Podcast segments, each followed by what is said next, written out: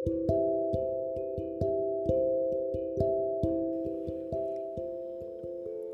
నేస్తాలు. మరి తండ్రి కొడుకుల కథలో ఈరోజు ఏమైందో తెలుసుకుందాం. ఆ రాత్రి సత్యానికి సరిగ్గా నిద్ర పట్టలేదు మామూలుగా తొమ్మిది కొట్టగానే నిద్రపోయేవాడు. ఇవాళ రాత్రల్లా పక్క మీద అటు ఇటు దొర్లుతూనే ఉన్నాడు. సూరయ్య మట్టుకు మనసు ఎంత కలతగా ఉన్నా తొమ్మిది కొట్టగానే పడుకుని వెంటనే నిద్రపోయాడు. సత్యానికి తెల్లవారక ముందే మెలకు వచ్చింది. పక్క మీద నుంచి లేచి తోచని వాడల్లే ఇల్లంతా తిరిగాడు. గదిలోకి వెళ్ళి అద్దంలో తన బట్టతల్ల మీసాలు చూసుకున్నాడు. కళ్ళజోడు పెట్టుకుంటే గాని ఏదైనా సరిగ్గా కనిపించలేదు. సూర్యోదయమై గంట అయినప్పటికీ సూరయ్య లేవలేదు. ఇంతలో బడి నుంచి ఒక కుర్రాడు వచ్చాడు. వాడు సత్యాన్ని ఎరిగినవాడే అయినా గుర్తించక ఏమండి మీ సత్యాన్ని పంతులు గారు పిలుచుకురమ్మన్నారు అని చెప్పాడు. సూరయ్య లేచాడు. అలవాటు ప్రకారం వంటలక్కను కేక పెట్టాడు. కానీ వంటలక్క కేక విని కూడా పలకలేదు. ఇంతలో తన కొడుకు ఈడు కుర్రాడు లోపలికి వచ్చి ఒరే నిన్ను మాస్టారు పిలుచుకురమ్మన్నారు అని చెప్పాడు. సూరయ్యకి కోపము ఏడుపు కూడా వచ్చాయి. ఛీ ఎవడ్రా నువ్వు? పో అవతలికి. నీ పంతుల్నిట్లా రమ్మను అన్నాడు సూరయ్య. కానీ సూరయ్య బడికి వెళ్ళక తప్పలేదు. బడి నుంచి వచ్చిన కుర్రవాడు గట్టివాడు. వాడంటే పిల్లలందరికీ హడలే. ఎవరు బడికి రాకపోయినా మాస్టారు వాన్నే పంపిస్తాడు. సూరయ్య వాడికి చిక్కి తప్పించుకోలేకపోయాడు. సూరయ్యని చూడగానే మాస్టారు పేము బెత్తం తీసుకుని రెండు చేతుల మీద నాలుగేసి దెబ్బలు కొట్టి గోడ కుర్చీ వేయించి మీ తండ్రి గారు ఎంత పెద్ద మనిషి. ఆయనకు నీ వంటి దౌర్భాగ్యుడు పుట్టడం చాలా ఆశ్చర్యంగా ఉంది. నీ ఆటలు రోజు మితిమోరిపోతున్నాయి. ఇక నిన్ను చూస్తూ ఊరుకునేది లేదు. బండకొయ్య తగిలిస్తాను. ఏమనుకున్నావో అని మందలించాడు. సూరయ్యకి కళ్ళనీళ్ళు బొటబొట కారాయి. ఇంత అవమానం పొందటం కన్నా చచ్చిపోవటం మేలనిపించింది ఆ పంతుల్ని. ఆయన చదువు చెప్పే పద్ధతిని అక్కడ పిల్లల్ని చూస్తే సూరయ్యకి ఆశ్చర్యము కోపము కూడా వచ్చింది. ఇదేం పంతులు ఇదేం చదువు? పాపం సత్యం ఇటువంటి అర్థం లేని చదువు చదువుతున్నాడా? అనుకున్నాడు. కాసేపు పిల్లలంతా ఎక్కాలు వెళ్ళవేశారు. ఆ తర్వాత నెలల పేర్లు తిథుల పేర్లు వెళ్ళవేశారు. అంతా కలిసి అరుస్తుంటే కాకిగోల ఆ తర్వాత పిల్లల్ని అల్లరి చేయవద్దని చెప్పి పంతులు గోడకి చెరకిలబడి నోట్లోకి ఈగలు వెళ్ళింది కూడా తెలియకుండా గురకబెట్టి నిద్రపోయాడు. పిల్లలు అల్లరి అల్లరి ప్రారంభించారు. పిల్లలంతా సూరయ్య చుట్టూ మూగారు. అందరూ తనని సత్యం అని పిలిచేవాళ్ళు. కానీ ఒక్కరి పేరు తనకి తెలీదు. ఒక్కరి మొహము తను ఎరగడు. ఆ సంగతి పిల్లలకేం తెలుస్తుంది? సత్యం పొగరు బట్టి తమతో మాట్లాడటం లేదనుకున్నారు. సూరయ్యని ఏడిపించటం మొదలుపెట్టారు. ఒకడు చెవిగిల్లాడు మరొకడు తొడపాశం పెట్టాడు. ఈ కుర్ర వెదవలు తనను ఇంత చులకన చేస్తున్నారనే రోషము ఏమీ చేయటానికి లేకపోవటం వల్ల దుఃఖము సూరయ్యను బాధించాయి. ఆఖరుకు భరించలేక ఒక పొలికోక పెట్టాడు సూరయ్య.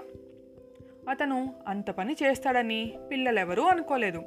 పంతులు లేస్తాడని వాళ్ళకి తెలుసు.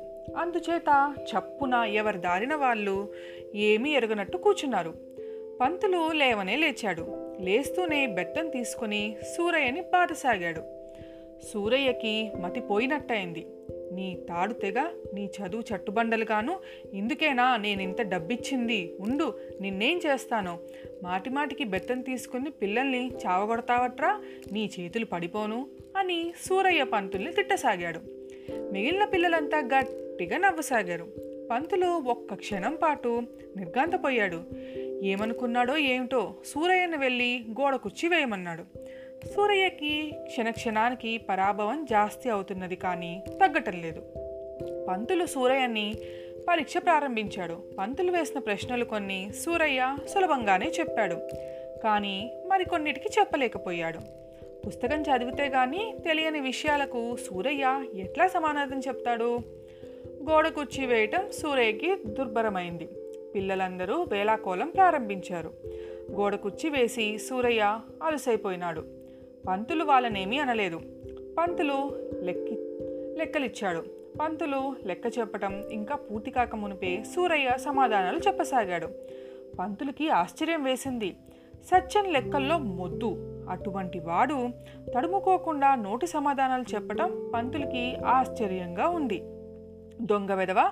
ఇంతకాలము నీకు లెక్కలు బాగా వచ్చి ఉండి కూడా నా దగ్గర మొండితనం చేసి రానట్టు నటిస్తున్నావా? అని పంతులు సూరయ్యని రెండు వేశాడు. ఎప్పుడు మధ్యాహ్నం అవుతుందా? ఎప్పుడు పంతులు బడి విడిచిపెట్టి ఇంటికి పోతాడా? అని సూరయ్య ఎదురు చూడసాగాడు. ఎట్లాగైతేనేం పంతులు గారు బడి చాలించారు. మామూలు పిల్లవాడైతే బడి వదిలిన మరుక్షణం తిన్న దెబ్బలు చివాట్లు మర్చిపోతాడు. కానీ సూరయ్య ఇన్నేళ్ళు వచ్చినాక జరిగిన ఈ పరాభవం ఎట్లా మరుస్తాడు?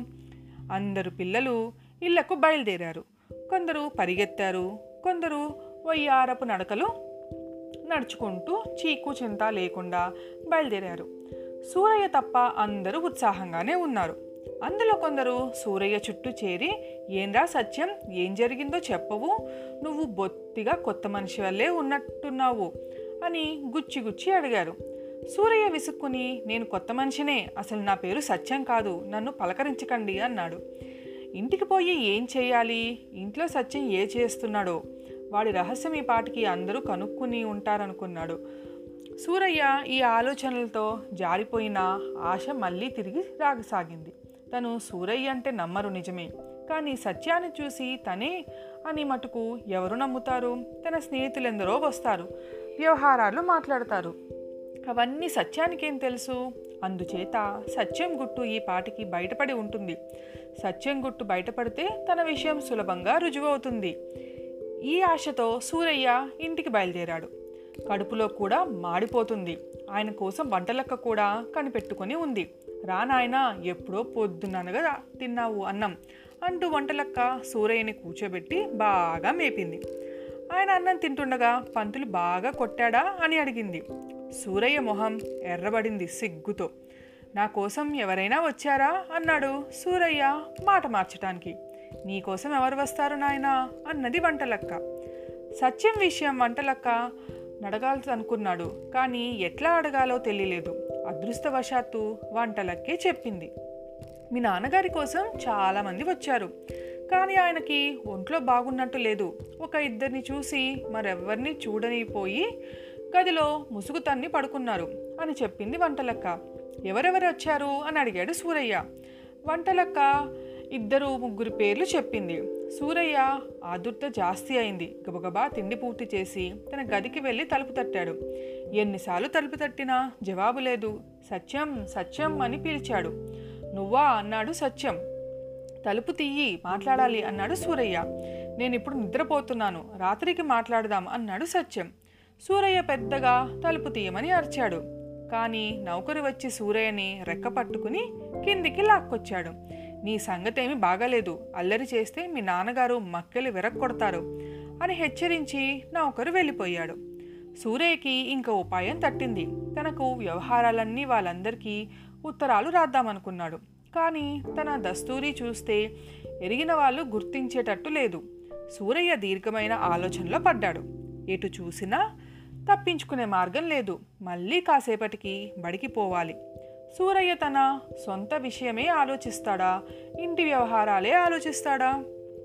సత్యం రహస్యం బయటపడే వరకు తన సంగతి ఎవరూ పట్టించుకోరు. అంతదాకా తను ఎక్కడికైనా పారిపోతే చాలా చిక్కులు వదిలిపోతాయి అనిపించింది. ఈ సంగతి సత్యానికి తెలిస్తే పోనివ్వడు. డబ్బు దొరికే ఉపాయం లేదు. డబ్బు లేకుండానే పారిపోదాం అనుకున్నాడు. సూరయ్య వంటలక్క కానీ ఇంట్లో నౌకరుకు కానీ చూడకుండా ఇంట్లో నుంచి బయటపడి స్టేషన్కేసి నడిచాడు సూరయ్య. మధ్యాహ్నం రెండున్నరకు ఒక బండి ఉంది. అది ఎక్కి పోవచ్చు. ఎక్కడికి పోవాలి? ఏం చేయాలనేది సూరయ్య ఆలోచించలేదు. ఇది నేస్తాలు ఇవాల్టి కదా మరి ఆ తర్వాత ఏం జరిగిందో రేపటి కథలో తెలుసుకుందాం. మీ జాబిల్లి